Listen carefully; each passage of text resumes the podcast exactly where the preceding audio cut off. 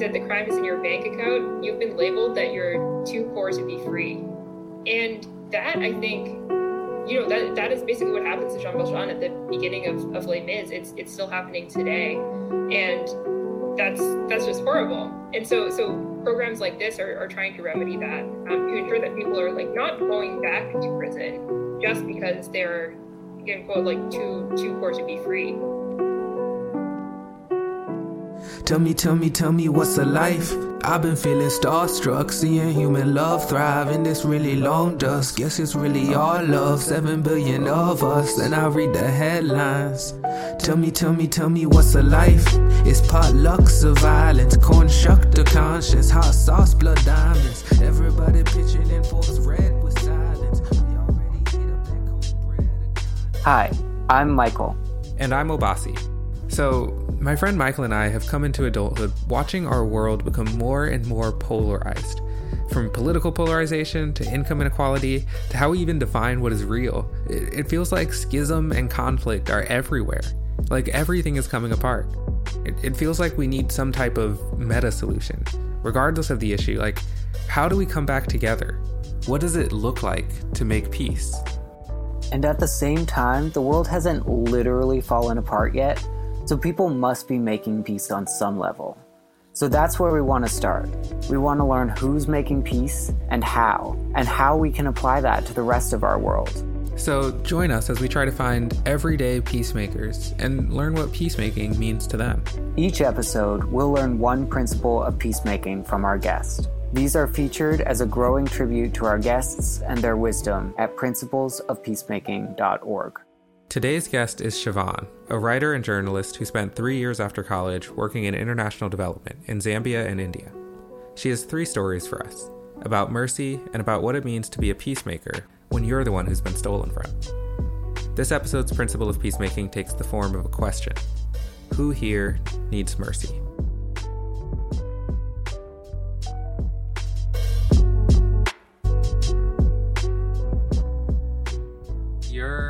Story of peacemaking, we've talked about it a little bit beforehand. It is about a book, right?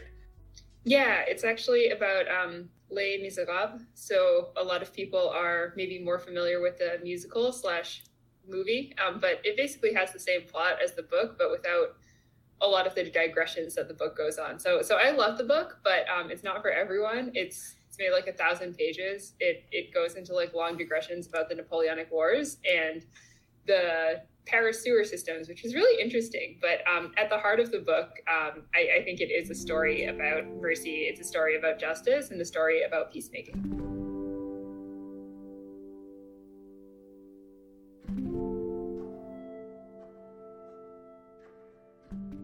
At the the heart of the story is this guy um, called Jean Valjean, and he at the beginning of the story is is kind of on on parole. He's been in prison for for 19 years for basically stealing a loaf of bread and then trying to escape um, from prison multiple times. Um, so so the first the first scene in the book basically is he he goes and stays with a with a bishop and ends up stealing some of the bishop's stuff. The the authorities bring him back to back to the bishop and the bishop says no, I just gave it to him. Actually gives him the stuff and then gives him some silver candlesticks as well and says um, I want you to take these candlesticks and make an honest man out of out of yourself. So I think that's the first that's the first instance of mercy in the book. It's it's how it starts out, and that kind of paves the way for Valjean's life in in the future. So the rest of the book, after after he gets his candlesticks, he does basically become a pillar of the community. Um, but there's there's this um, officer who's following him this whole time, um, who has never gotten past the fact that Valjean had once committed a crime, and this this officer um, Javert, who's who's following Valjean, he's never able to reconcile what he thinks that that he thinks like Valjean is is permanently a criminal, permanently awful. So so when Valjean saves Javert's life, um, Javert is not able to deal with that and and actually kills himself because he's just not able to deal with the idea of of mercy. So I think I think this has a lot to say about about peacemaking, right? Because um, you have this this justice system in you know 19th century France that is that is very bad. That's locking people up out of crimes that they do out of out of desperation and you have on one hand the bishop who who's able to see that and is able to to have mercy and and you know give give Valjean the means that he needs to be able to kind of turn around his life and then you have Javert who is not able to internalize that and who, when an act of mercy happens to him from this person, he's just said, "Oh, this is a bad person. This this person is irredeemable." He is unable to deal with that to the extent that that he actually kills himself.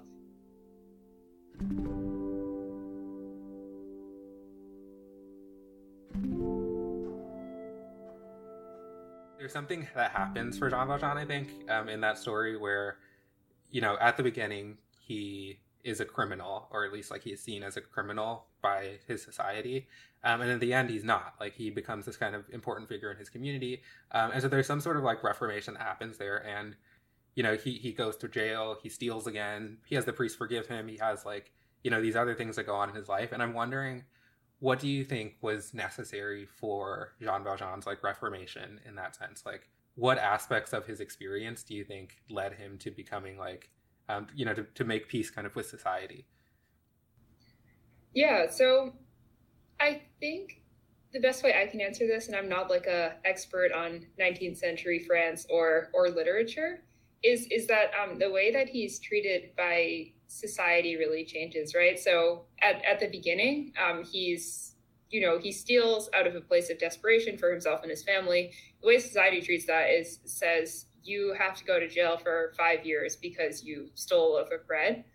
Um, the second time he steals, when when he gets out of um, of prison, the the way that society or, or the bishop treats him is is very different. So so the bishop says, you know, I give you these things, and I give you these things to start a new life with. And so it's interesting is Jean Valjean himself maybe is not changing that much over over the course of that time, like in his internal like moral state, because he's he's doing something for the benefit of his family at the beginning. He's doing something for the benefit of society afterwards. But the way that society treats him really changes the way that he acts. We're labeling him as a criminal versus, you know, saying that you just don't have the resources that you need to become your best self, I guess, become this person who's who's really contributing to society given that we just heard that Jean Val maybe didn't totally change, maybe didn't change a lot, but the way that society responded to him did change. I'm wondering how you see Javert's position in that. Like, did did he change? Could he have changed? Could society have done something that help would have helped him change? And ultimately, why is it that he couldn't reconcile this change for Jean Val? Um, yeah, I think that's that's a really good question. Um, yeah, it's like if, if Javert himself had um, encountered encountered the bishop, for example, and, and the bishop showed showed him mercy as well, like maybe that would have set him on a different path. Yeah, I I think maybe possibly that's that's the case there there are some people also who think that um, Javert is like a representation of the law, and therefore, like as this immutable like idea, he couldn't have actually changed. I don't know. I prefer to see him as as a character, and so I think maybe there there would have been a chance for reformation if he had if he had met the bishop first and maybe have been introduced to this idea of mercy in in a way that that was maybe less less jarring to him, right? Which is like this this guy that he has been you know chasing after for years saving saving his life was just like too much for him to handle. Um, obviously very dramatic um, for for a literary sense. But you know if these if these were real people then i think i think that might have been possible. Um, but yeah i think i think the issue with javert in the book right is that he cannot even be, begin to comprehend mercy is that once someone has done something bad to him they're just always a criminal and they're you know there's just like this disconnect between them ever doing anything anything good. Yeah.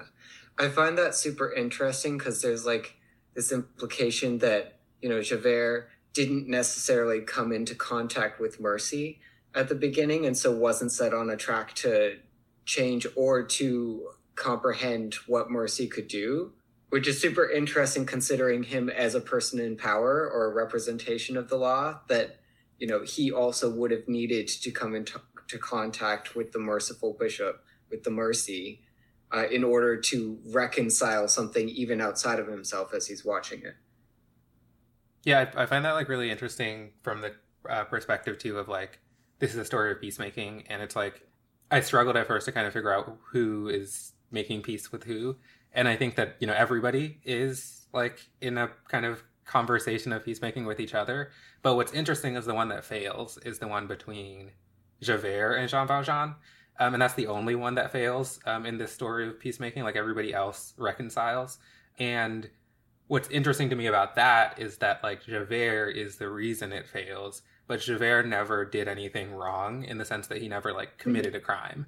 Um, and yet it is um, Javert's inability to like change that is what prevents peace from being made, even though like like you would think it's Jean Valjean's responsibility to change.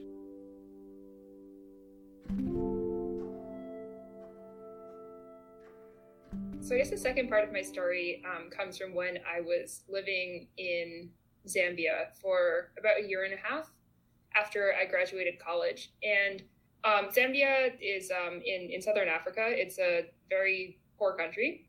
And I was working in like agriculture and sanitation, economic development projects. So I went to church once in Zambia, and it was kind of like a it's like a mixed church. Like there was there was a lot of foreigners, there was a lot of Zambians. It was just like a I think like a Protestant church, and there was a guest preacher preaching who was actually a white British woman. And this is just like one of the sermons that I've heard that that has stuck with me and will probably stick with me my entire life.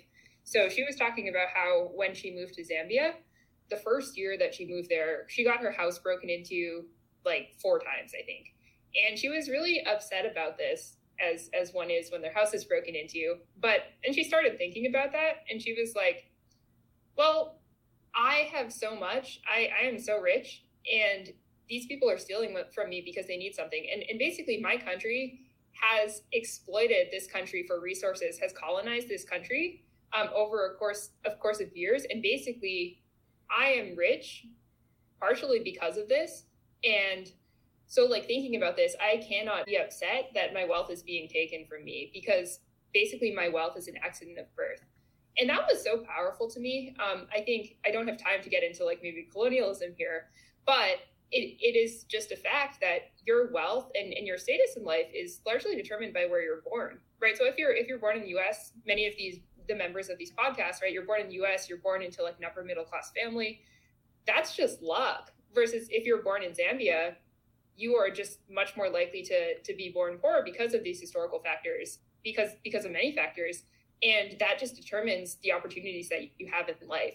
So i thought it was just really powerful that that she brought in kind of these society wide injustices and, and, kind of was able to look at her own life through this lens. Um, then I think about a year after that, um, my own house actually got broken into. And I, I thought about that a lot, I think. Um, this was like about a week before I was set to leave Zambia. Um, someone broke into my house and stole like basically all of our electronics, but but nothing else. Um, so I was interestingly like telling one of my friends from work uh, this story of, of the pastor, right? Um, and then he responded, well, like that's great, but there also has to be rule of law. So I also that that was really interesting because I, I do think that's true, right? Like on a society wide level, like there there should be things to prevent stealing, but I also think on the individual level, right?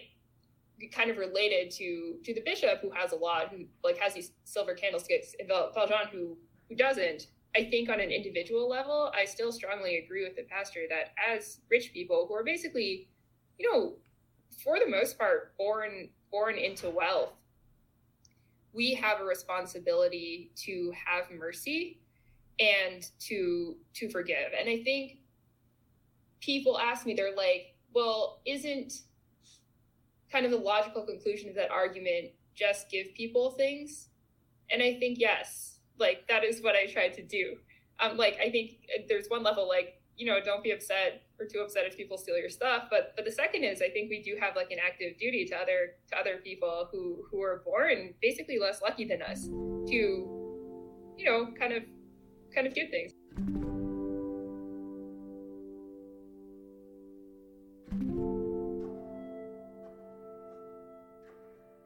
Yeah, I, I love that. I love both like that as like just a tension that like I think a lot of people feel um, a lot of the time with like you know, there's always the question of like homelessness. Uh, when you see people who are homeless on the streets, uh, what is my responsibility to that person? Being part of this kind of broader society that has failed that person. So I think I think that's interesting. I also really like the um, the parallels between you talked about the rule of law and like this idea that like don't we need the rule of law? Um, and then you earlier talked about how some people see Javert as the embodiment of the law, and how when we see Javert in that way, then we see him as inflexible. Like he can't bend to this kind of like idea of mercy because he is the law. Um, and so I'm I'm wondering like to what degree that's true.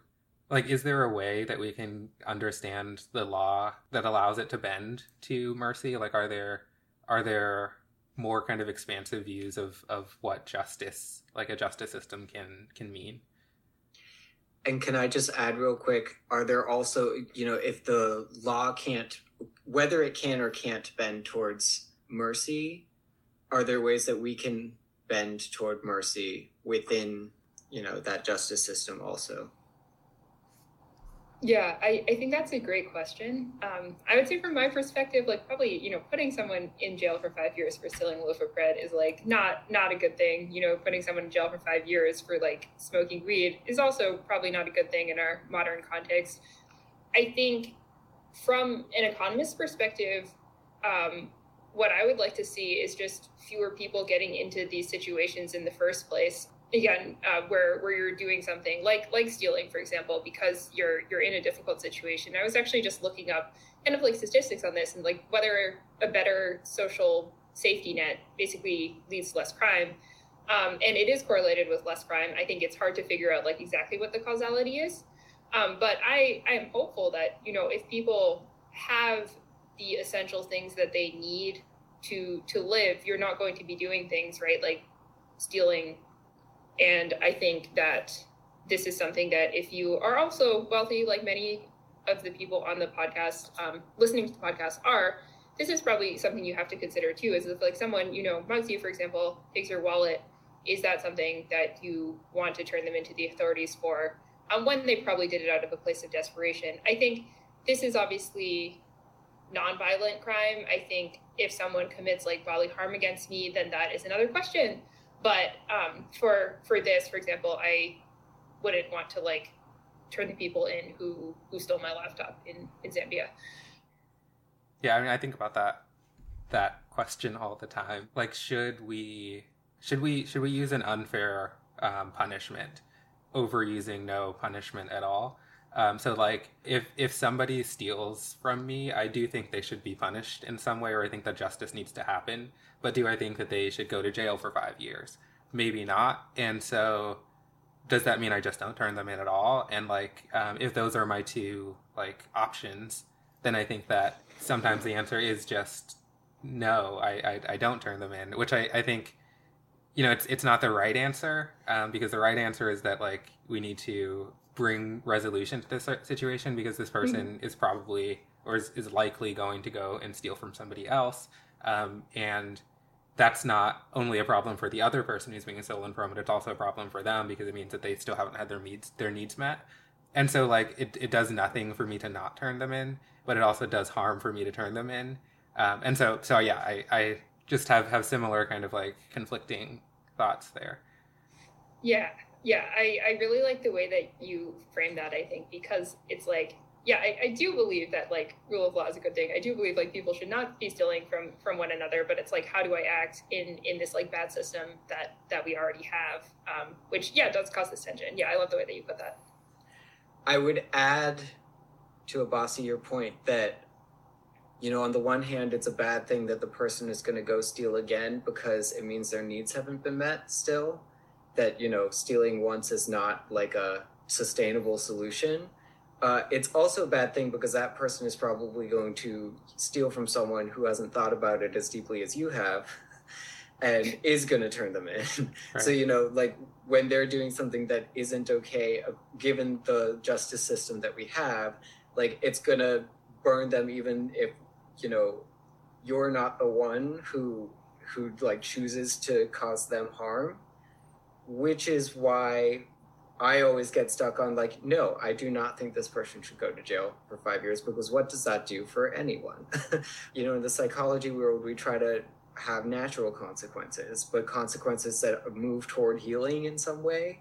Like you sit down with the person that you stole from and you talk about it and you come to a mutual understanding of what happened. E- even if there's an apology and there's like someone who feels like they were wronged, it's just there needs to be something rehabilitative to it. There's some, like, and maybe that's internal and external of this person needs resources in order to not need to steal and this also this person may also need to be connected to something that they're often not connected to which is the consequences of violence. I mean if we not that stealing is necessarily violence but it can be because it's scary.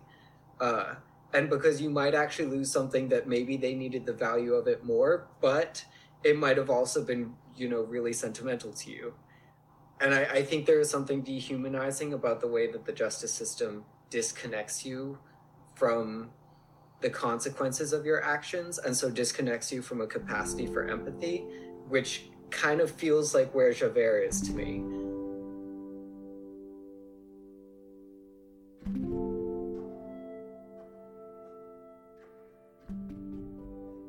Yeah, I think that like that idea of separating, um, you know, even the person who commits the crime from empathy, that like that's what the criminal justice system does is is really interesting. And I also really like this the idea that you talked about how if it's not rehabilitative, if it's not going to help the person, then it it's um, it doesn't prevent future violence um, or future harm. Particularly in the the case of theft, but also in like other cases, because the case of theft, like you mentioned, is you know it's, it's directly this person um, identifies that they have a need and they, they take it from somebody. So, I, as I understand it, the, the final act of your, your story talks specifically about that kind of almost rehabilitative um, aspect or, or how justice can be can be seen differently. Um, yeah, so I recently wrote a, a story for Vox about cash transfers for formerly incarcerated people, and I thought this was this was like a super cool story and, and tied into Les Mis and the idea of peacemaking quite well. Um, because it's kind of doing what the bishop is doing, but um, on a society wide wide level in, in this um, county in Florida. So basically, um, what is happening is um, this is a pilot program with um, 115 formerly incarcerated people in Florida, and it's giving them uh, seven $1,500 in cash, kind of in monthly installments over the course of a year. And so it was actually designed and implemented by um, other people who had been in prison. And um, so they were trying to figure out, you know, what what do people need? Like people come out of prison, they're they're often um, experiencing homelessness. They often don't have money for basic needs like like a home or or car or food, or for example, um, if they're going back to live with their family, they don't have money to contribute to to the family um, and, and to the community. And so what this is doing is um, this is trying to put this money for these these basic needs and also giving back to the community into into these people's hands with the hope that that will help them be like more productive um, members of society in in the future. And um, there were some really good quotes by the people who who are running this study um, that I would just like to cite in this podcast. Um, so I think one of them is um, the the manager of this program, um, who comes out of a community program um, that that works with formerly incarcerated people and on many things. Um, people face choices basically between you know buying food, paying probation fees, all of these different things that you face. And he said the crime is in your bank account. You've been labeled that you're too poor to be free, and that I think you know that that is basically what happens to Jean Valjean at the beginning of of Les Mis. It's it's still happening today, and that's that's just horrible. And so so programs like this are, are trying to remedy that um, to ensure that people are like not going back to prison just because they're again quote like too too poor to be free.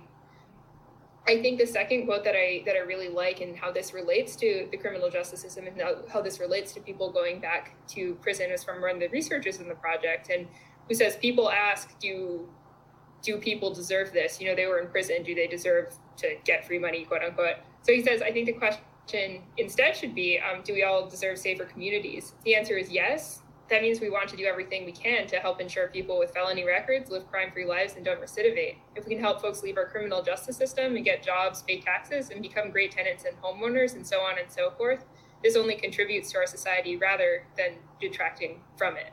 So this this more mercy based approach that again the bishop takes and that this this program is taking is something that can benefit not only people but also society society as a whole. And and I think this is like one really cool way forward. I think also as, as we have been discussing, like wholesale reform of the criminal justice system is probably necessary, but given given this this context that we live in, I think something like cash transfers um, can can be really awesome.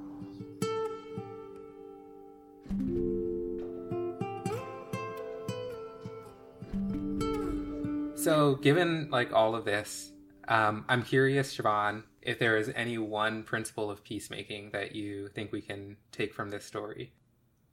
Yeah, so I think there there are maybe a couple, so so maybe we can boil it down to one. Um, I think the first one that comes to mind is is mercy from the story of of Les Mis. Both both the bishop shows mercy, and then and then Javert also does.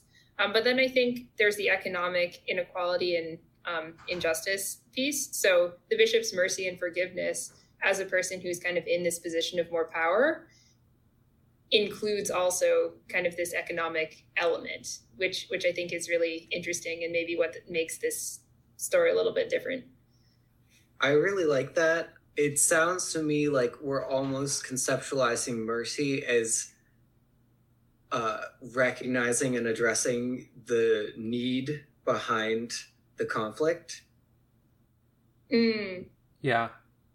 Um, and I think what's crucial here is that like we've been talking about this, like I think we've just kind of like been assuming this, but it's like a really fascinating thought is that like we're thinking about what does the person who instigated the conflict need, um, and I say instigated, but like of course the conflict was instigated from like by society treating Jean Valjean the way that society treated him, and like Javert and the bishop were part of this like overarching society that um, created the the circumstances for the conflict, but um, instead of thinking like, how do we make the bishop well or like fit fill the bishop's need because he was just stolen from or whoever like lost the loaf of bread what we're thinking about is the need of jean valjean because he is the one who we recognize as clearly at need here but is not always recognized as at need. Like oftentimes we think that the person who does the harm can't possibly be the one that that has a need that needs to be met well, yeah, I guess thank you for having me on the podcast and allowing me to share these stories. Tell me, tell me, tell me what's a life? I've been feeling starstruck, seeing human love thrive in this really long dusk. Guess it's really all love, seven billion of us. Then I read the headlines. Tell me, tell me, tell me what's a life? It's potlucks of violence, corn shucked to conscience, hot sauce, blood diamonds. Everybody pitching in forks red with silence. We already ate up that cornbread of kindness. Oh, or it's something in between. We got stories in our stories, knowing stories what it seems. As we stumble, as we fall, we watch each other and we scream. If our weakness is our glory, it's more glory to be seen. This has been the Peacemakers Podcast, produced and hosted by me, Obasi Shah, and my co host, Michael O'Brien. The intro and outro song, What's a Life, is by me and produced by Eerie Skies. The interludes are produced by Gabe Gladstein of the pop duo Running On Everything. If you liked this episode and want to reflect more, come visit our website at principlesofpeacemaking.org, where you can find more of our content and information on how to support us. Our guest today was Siobhan McDonough. Thanks, Siobhan, and thank you for listening. Now go and make peace.